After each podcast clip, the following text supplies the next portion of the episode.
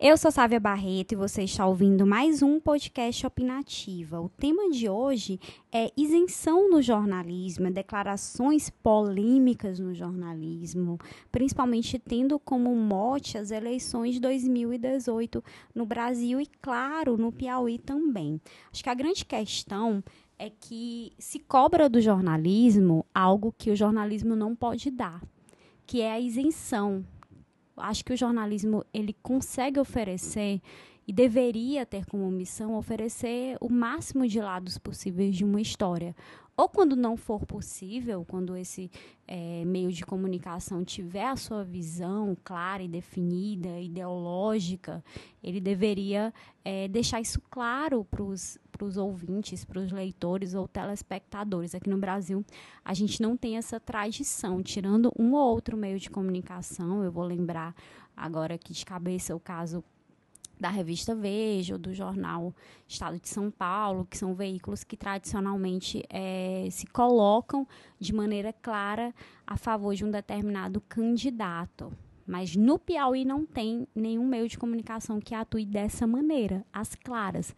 Ah, quando eu falo as claras, é porque, com certeza, nos bastidores existem várias articulações é, nesse sentido, né, de, de apoiar com matérias favoráveis a um determinado candidato ou com críticas a outro candidato, e isso vai interferindo no jogo político porque interfere, acima de tudo, na opinião pública, nesse termômetro dos ânimos dos formadores de opinião. E esses formadores de opinião, eles têm um impacto grande de reverberar, de perpetuar um determinado sentimento, que isso vai ganhando as massas aos poucos, né? Pelo menos a tendência é essa. Então, é, tem muito dinheiro envolvido, tem muito interesse ideológico também, porque não os meios de comunicação, eles representam interesses comerciais também. Eu acho que a grande questão e a grande discussão que deve ser feita é que isso deveria ser um pouco mais transparente, que não é errado. Os meios de comunicação eles são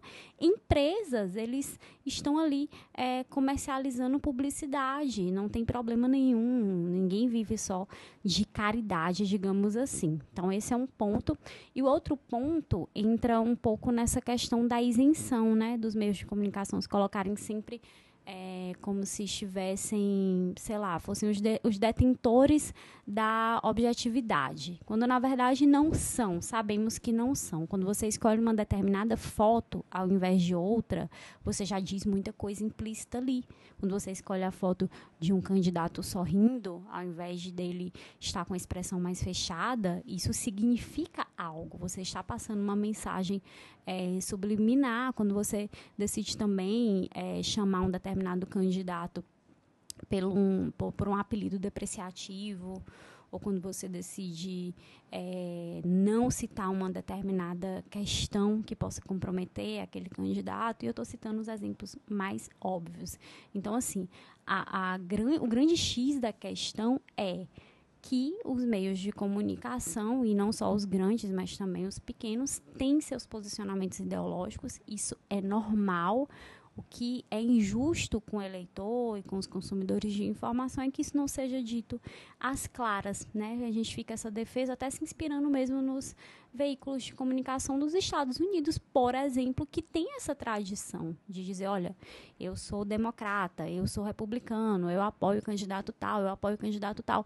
E aí não significa que ele vai fazer campanha para aquele candidato, mas sim que ele é, tem um viés em cima daquele olhar né? E é importante a gente observar isso.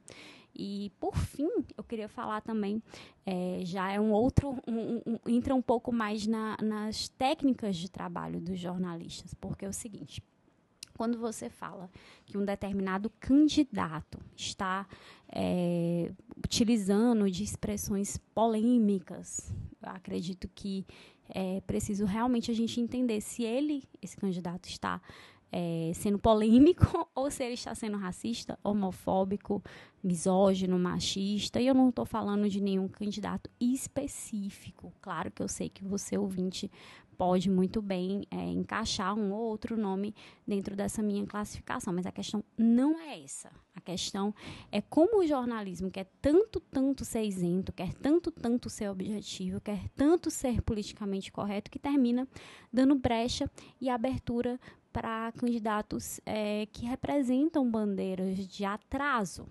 Porque você defender o racismo, defender a misoginia, o machismo, a homofobia, e a mídia aceitar e não fazer uma crítica contundente a isso é realmente preocupante. Em nome dessa objetividade que eu falei no comecinho do podcast, em nome dessa isenção, a mídia deixa de fazer o seu papel, que foi justamente o que ocorreu nos Estados Unidos com o Donald Trump.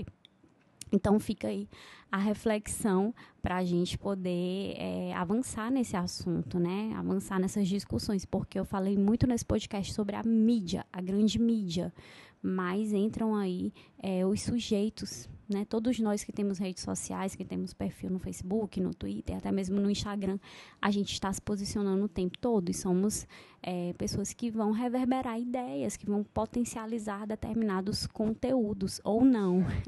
Eu quero saber a sua opinião. Você pode me encontrar na coluna 8 ou 80 do Portal 86. Você ouve esse podcast na Rádio CBN Teresina 97.5 FM, além do SoundCloud, do YouTube e do podcast podcast da Apple. Não deixa de mandar o seu recado, deixar a sua opinião, dizer se você gostou do tema, se você concorda, se você discorda. Eu quero saber.